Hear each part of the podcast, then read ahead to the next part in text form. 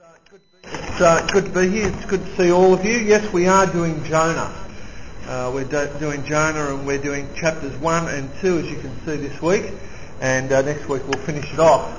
Uh, Jonah as a person, or Jonah, his ministry, is a little bit like the old jokes that go, I've got some good news and I've got some bad news for you. Um, they go a little bit like this. So the doctor comes along, the patient's in the bed and he says, I've got some good news and I've got some bad news for you. What do you want to hear first? He said, well, well, I'll hear the bad news. And he said, well, I've got to amputate both your legs. He said, well, what's the good news? He said, the man next door wants to buy both your shoes. Now, they're not great jokes, but um, Jonah's ministry was a little bit like that. Uh, Jonah's ministry was good news to Israel and bad news to Nineveh. And just before we kick off, how about we pray? Our gracious God, we thank you that you pursue us. Uh, you certainly pursued Jonah. Uh, you, uh, you pursued him so that you could uh, show yourself to him. You could make yourself known to him even more deeply. Uh, and you pursue us in Jesus Christ. Uh, help us to enter into the story of Jonah in an appropriate way.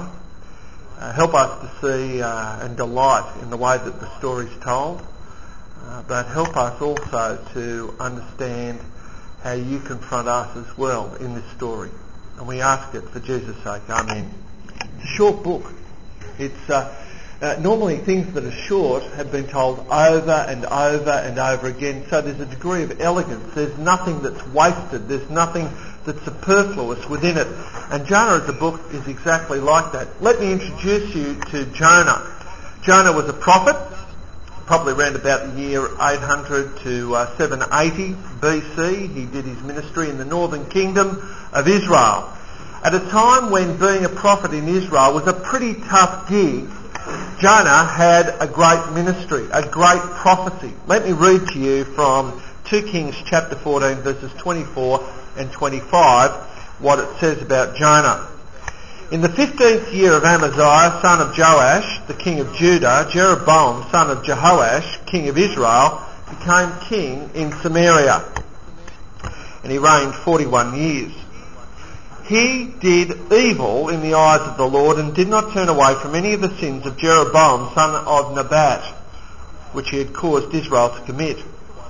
He was the one who restored the boundaries of Israel from Lebo Hamath to the Sea of the Arabah in accordance with the word of the Lord, the God of Israel, spoken through his servant Jonah, son of Amittai, the prophet from Gath Hepher. Okay, so so that starts out and you think, blimey Charlie, here's Israel and, and once again they've got a king that's leading it up the garden path and into exile, but during a time when the kings were leading Israel away from God, God, and you expect that any prophet worth his salt is going to be given a message about doom and gloom.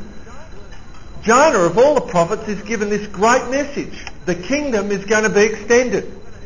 You're going to have more land. You're going to have more possibilities. And so it was. Uh, what he didn't know was that in 720, 720 BC, around about 60 years later, the northern kingdom would be swallowed up by the Assyrians. The Assyrians were a terrible bunch of people when they were uh, camped on your doorstep. Uh, normally they brought some people from the previous town.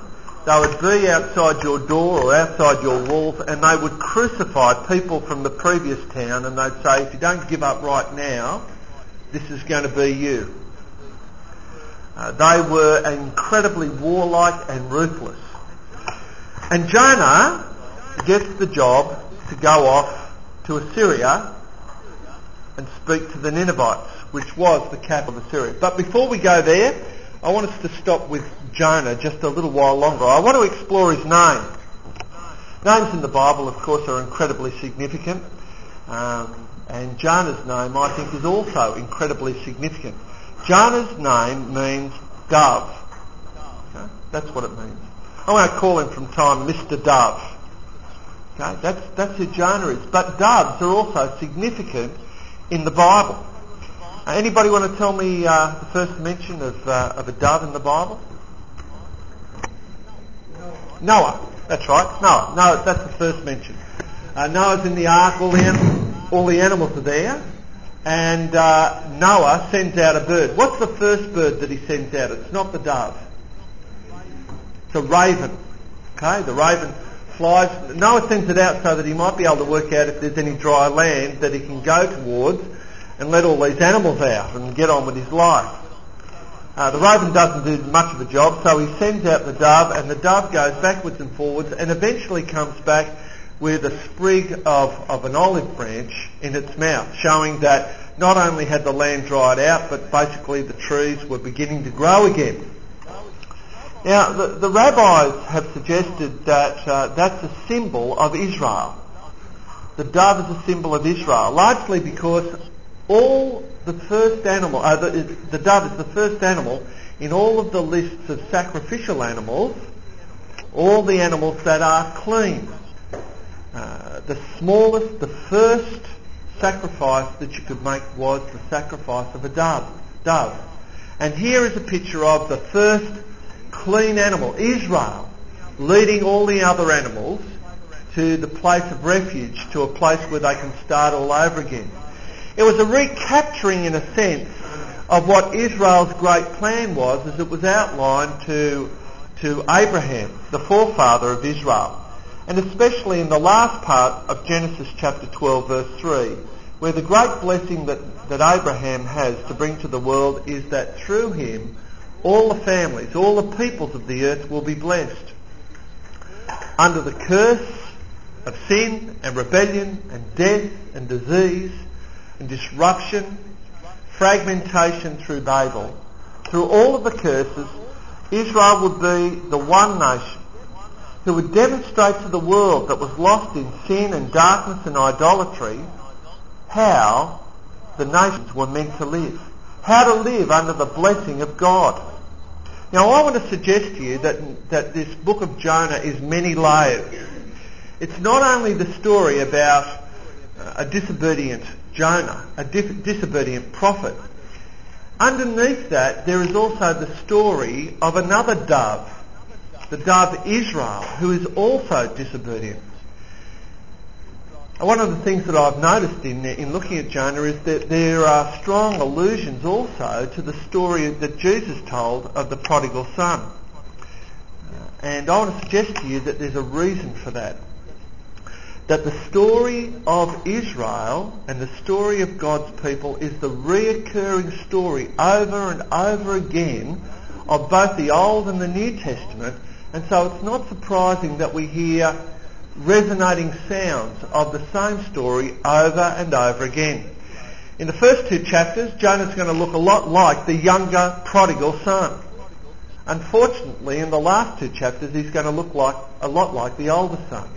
And as I go through, I'm just going to let you know, uh, we'll be talking about Jonah and what Jonah does, and then I'm going to throw in an Israel bit, and then I'm going to throw, throw in a uh, prodigal son bit. Okay, so that's that's the way we're going to play. it. Well, Jonah is given some bad news to tell, and we see that in uh, Jonah chapter 1, verses 1 and 2, and if you've got your Bible there, now's the time to open it up. The word of the Lord came to Jonah, son of Amittai, go to the great city of Nineveh and preach against it, because its wickedness has come up before me. Uh, there was no doubt that the Assyrians were wicked. It's no doubt that the old capital city of Nineveh was also wicked. The Lord, the God of heaven and earth, has spoken to Jonah, his prophet, and called him to, de- to deliver bad news to the people of Nineveh. But Jonah's response is a shock. But Jonah ran away from the Lord and headed for Tarshish. He went down to Joppa where he found a ship bound for that port. After paying the fare, he went aboard and sailed for Tarshish to flee from the Lord. Jonah seems to be acting out a strange parody of another psalm about a dove. Verse, uh, psalm 55, uh, starting with verse 4. My heart is in anguish within me. The terrors of death assail me. Fear and trembling have beset me. Horror has overwhelmed me. I said, Oh, that I might have the wings of a dove. I would fly away and be at rest. I would flee far away and stay in the desert. I would hurry to my place of shelter, far from the tempest and the storm. Well, this dove is certainly flying away, But this dove is going to go straight into a storm. It's, this dove is not flying to rest. This dove is flying away from rest, from true rest, from God. Jonah doesn't want to go to Nineveh, but he is prepared to go to the ends of the earth. That's what Tarshish represents. It's basically Spain. It's the end of the known world. Nineveh was across the desert, so Jonah goes down to the Mediterranean coast. And this dove is going to get away from God, away from the Lord, and as far away from his demands as possible. Now, if you're thinking that Jonah's just running away from a tough gig, from having to deliver bad news to a bunch of people whose first response is probably, if not to shoot the messenger, then at least crucify him, I think you're wrong. Jonah isn't afraid of death. I'm going to point that out later on. Jonah isn't afraid of death. And he certainly doesn't be, seem to be afraid of the Lord. He is running away from God. That's what's going on. God said, go east, young men. But Jonah is going west. Not to flee from the Assyrians at Nineveh, but to flee from the Lord of heaven and earth. Jonah is running away from God.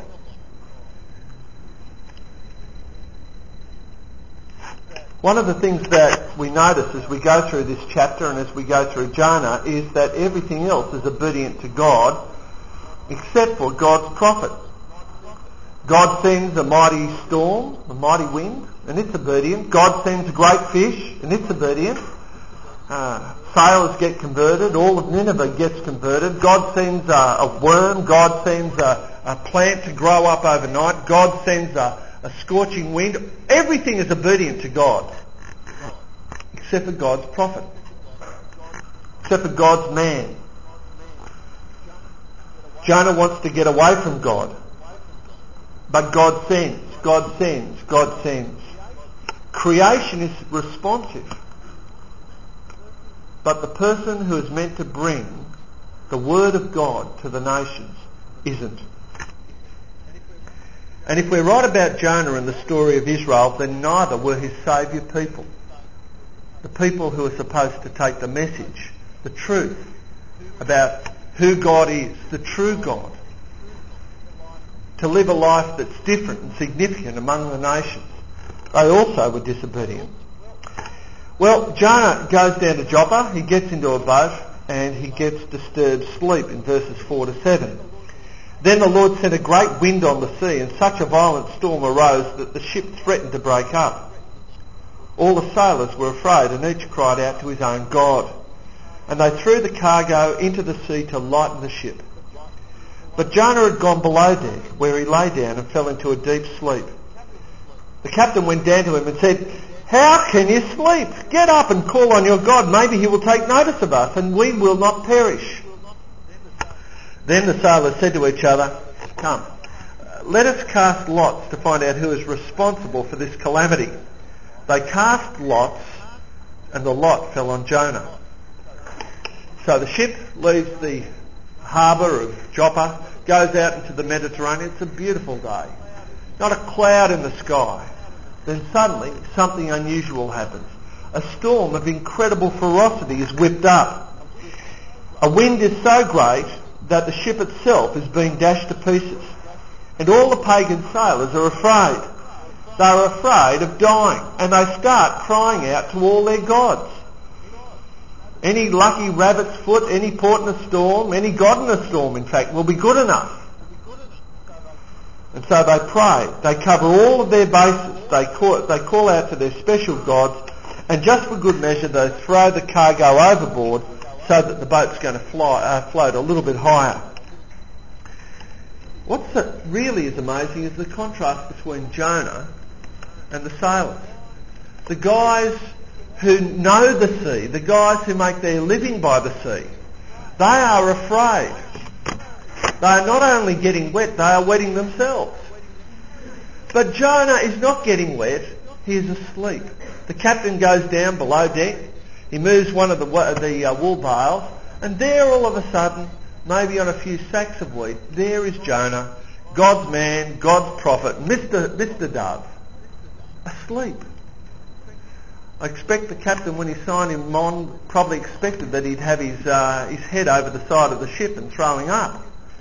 But no, this landlubber is able to sleep through this enormous storm. He's oblivious to what is going on. He is dead, literally, to the world as well as figuratively. And the captain rouses him from his sleep. How can you sleep? Get up and call on your God. Maybe he will take notice of us. Maybe he, he will do something so we won't perish. Well, the pagan sailors had tried prayer and that didn't work and now they're going to try blame. They cast lots, they drew straws, whatever the equivalent was in those days. But Jonah lost out. He got the short straw and all the signs pointed to him. And they asked him a series of questions. They're going to ask him questions like, who has done this? What do you do? Where do you come from? What's your nationality? And the answers that they get all point to very disturbing news. And so they asked him in verses 8 to 11, Tell us, who is responsible for making all this trouble for us? What do you do? Where do you come from? What is your country? From what people are you? He answered, I am a Hebrew and I worship the Lord, the God of heaven, who made the sea and the land. This terrified them and they asked, what have you done? Now just at that point, I want, I want you to point out to you a rhetorical device, a way that, that Jonah is set up. Often you'll get this situation where you get a response and you don't know what's happened and later on you're told why there was this response. Why are they terrified? Well, they're terrified because they knew he was running away from the Lord because he had already told them so. The sea was getting rougher and rougher. So they asked him, what should we do to make the sea calm for us? It's funny, isn't it? There's Jonah running away from the Lord. You, you do not get a prophet who is as disobedient as Jonah. Nobody matches up to Jonah's disobedience. Who are you? Where do you come from? Who's done this? And suddenly, Jonah starts spouting the creed. I believe in God the Father, maker of heaven and earth, and in Jesus Christ, his only Son, our Lord. I mean, it just comes straight out. I'm a Hebrew and I worship the Lord, the God of heaven, who made the sea and the land. Here is a guy who's got impeccable theology. It's not only at his fingertips, it's at his tongue tip. And he rattles it off. And then the next thing he rattles off is, I'm running away from him. He can talk the talk, but he's not walking the walk. He's walking, he's running away. That's what he's doing. He's trying to get as far away from God as possible. This God, this God, is the God of heaven who made the sea and the land. And here is Israel, not just Mr. Dove, but the dove.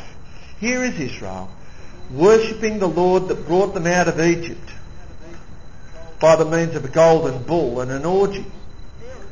Uh, Aaron, make us gods.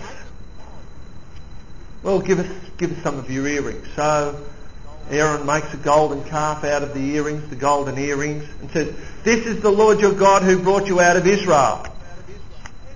Impeccable theology. The golden bull is a bit of a problem though. And then they had an orgy.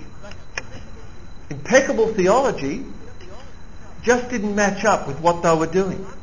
They were undercutting everything that they were called to be in the same way that Jonah was.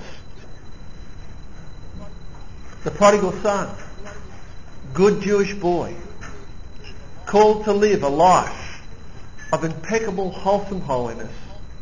He runs away to another country where he's able to do exactly what he wants. We're in the same story over and over again. They say that confession is good for the soul, and it might be. But it's certainly not good for the storm, because the storm gets wilder and wilder. And so they ask a question, well, what do we do? What can we do to make the storm come down? What can we do to be safe? And in verses 12 to 16 we have man overboard. Pick me up throw me into the sea, he replied, and it will be calm. I know that it is my fault that this great storm has come on you. Instead, the men did their best to row back to land, but they could not, for the sea grew even wilder than before. Then they cried to the Lord, O Lord, please do not let us die for taking this man's life. Do not hold us accountable for killing an innocent man, for you, O Lord, have done as you pleased. Then they took Jonah and threw him overboard, and the raging sea grew calm. At this the men greatly feared the Lord, and they offered a sacrifice to the Lord and made vows to him. Well, the answer to the sailor's question was to throw Jonah overboard and then the storm would be calm. Jonah knew he was the reason for the storm. He knew that God was in control. He knew that he was disobedient. And he knew that God had sent this to knock some sense into Jonah. Now again, I want to raise the possibility at this point that Jonah may well be far happier to die than to go back and have to go to Nineveh. I want to suggest to you that for Jonah, death is an even more effective way of getting what he wants than going to Tarshish. Jonah is not afraid of death. He is not afraid of going to, to Nineveh and getting killed. He is afraid of something more horrific than that. When we find out, we will be with the great fish. Our stomachs too will be turned by, by Jonah. The reason why Jonah doesn't want to go to Nineveh is terrible.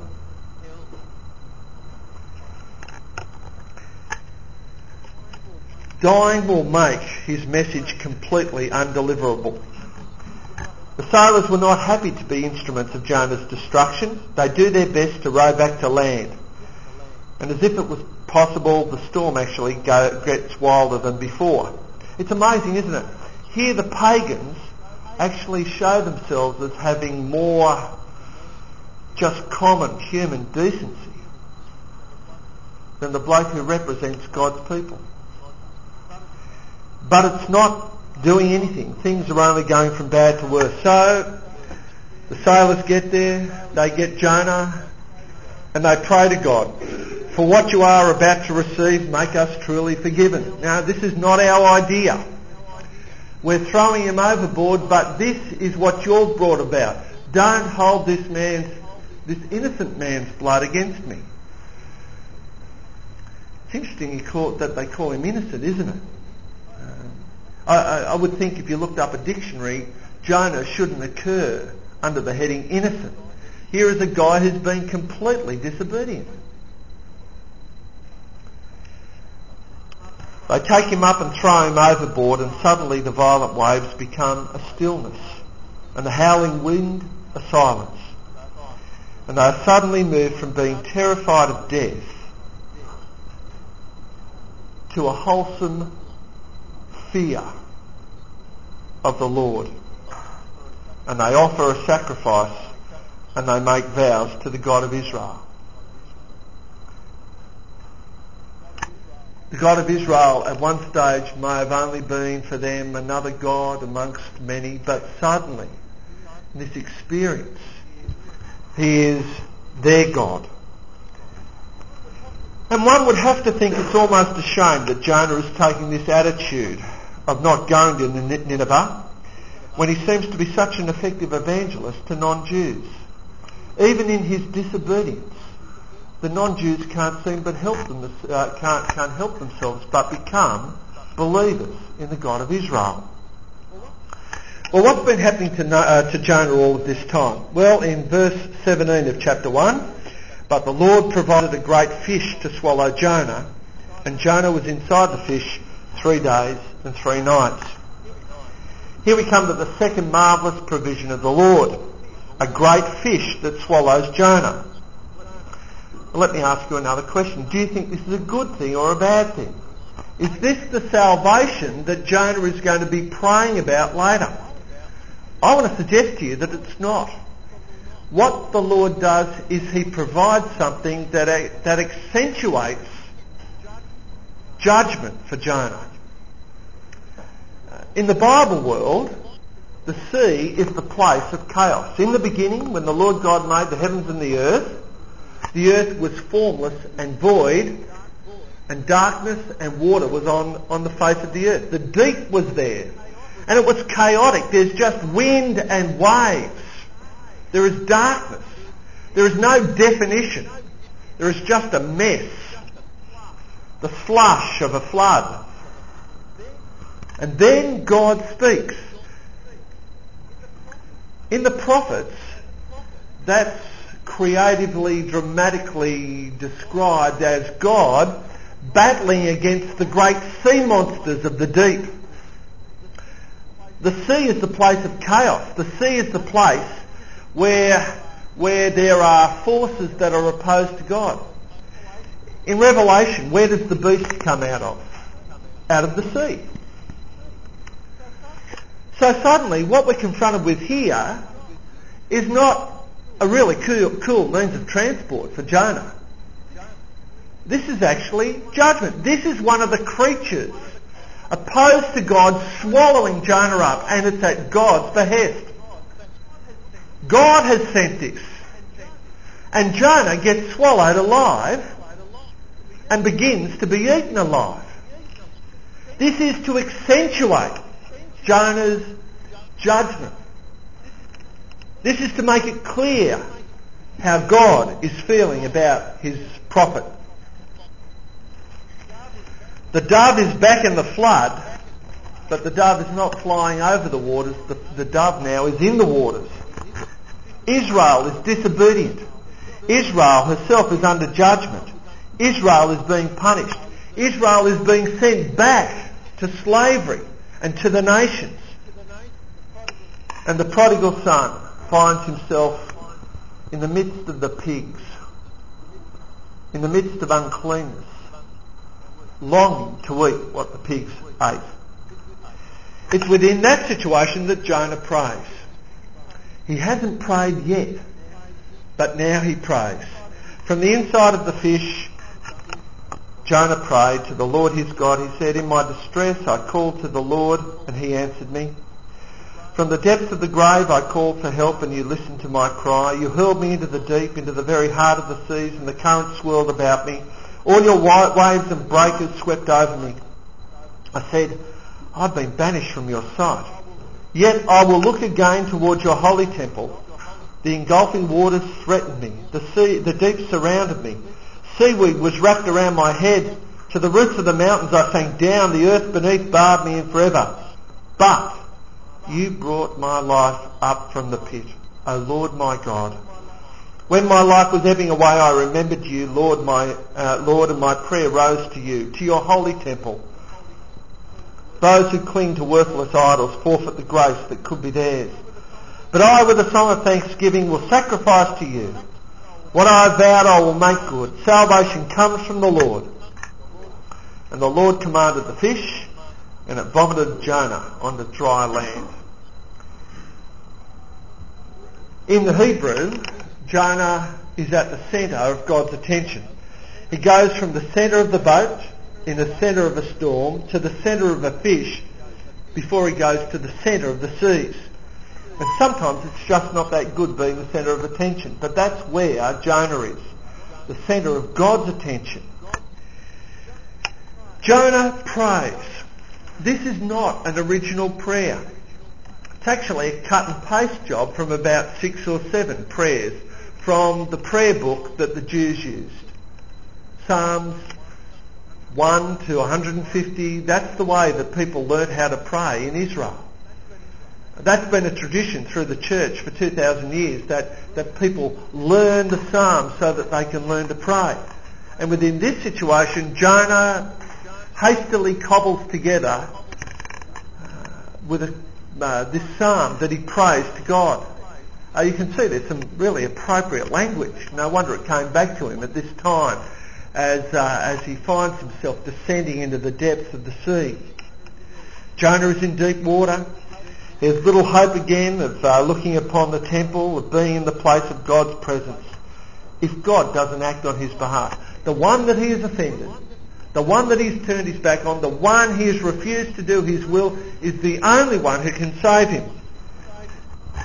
The whole idea of Jonah being within the fish for three days and three nights is that he's as good as dead. Nobody comes back from that sort of experience. Three days and three nights, it's too late for you. You're gone. But God can do it. And his prayer is answered. God brings his life up from the pit. His life was ebbing away, and in his distress he called, distress, he called to God, and God heard his cry. But there's a bit in that prayer that I think we're meant to see. We're not meant to go all the way with Jonah. Have a look at verses 8 and 9. Jonah, in one sense, wants to contrast himself, himself with those who cling to worthless idols. He talks about he's going to sacrifice to the Lord and he's going to complete the vows that he's made. I wonder if he has in mind the pagans. But we've already seen that the pagan sailors have already sacrificed to the Lord and already fulfilled their vows.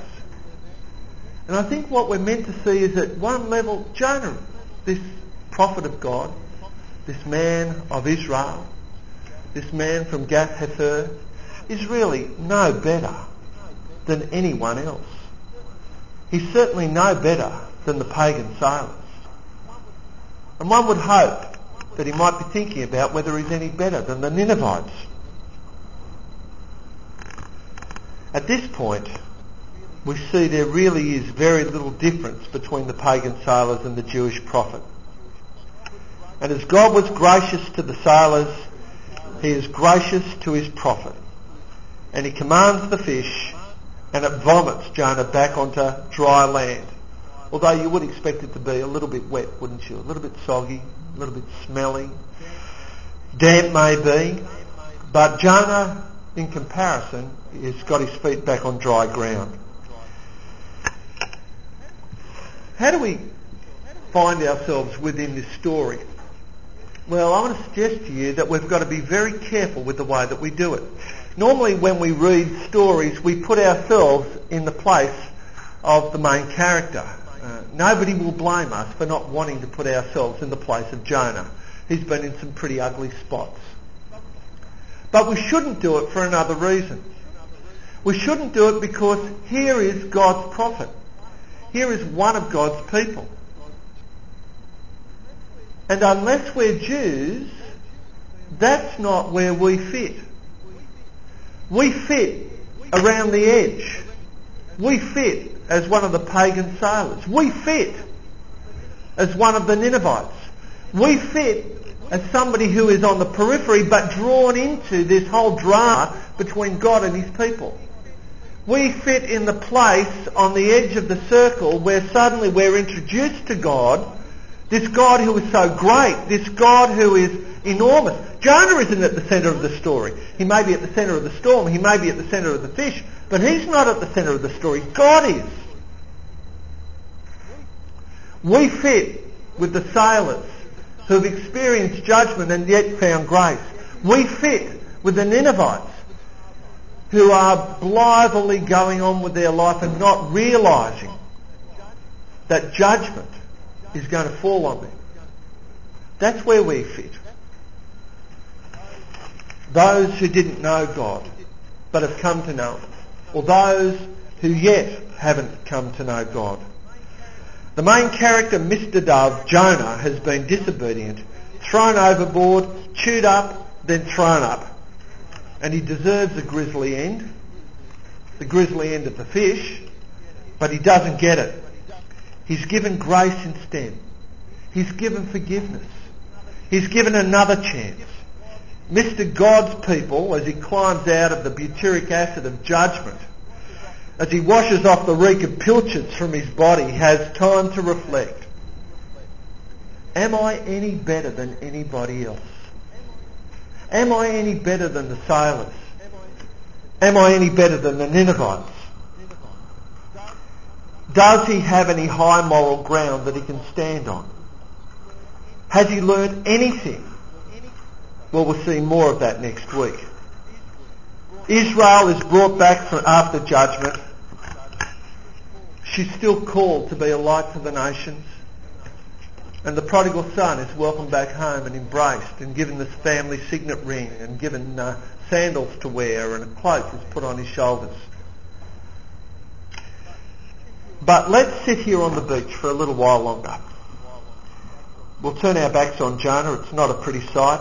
He turned the fish's stomach. He will turn our stomach next week. If we are Christians, if we are like the sailors who have come to a knowledge of God, then let's think about how gracious the Lord has been to us.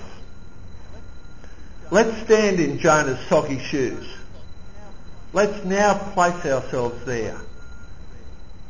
We are people who live by grace.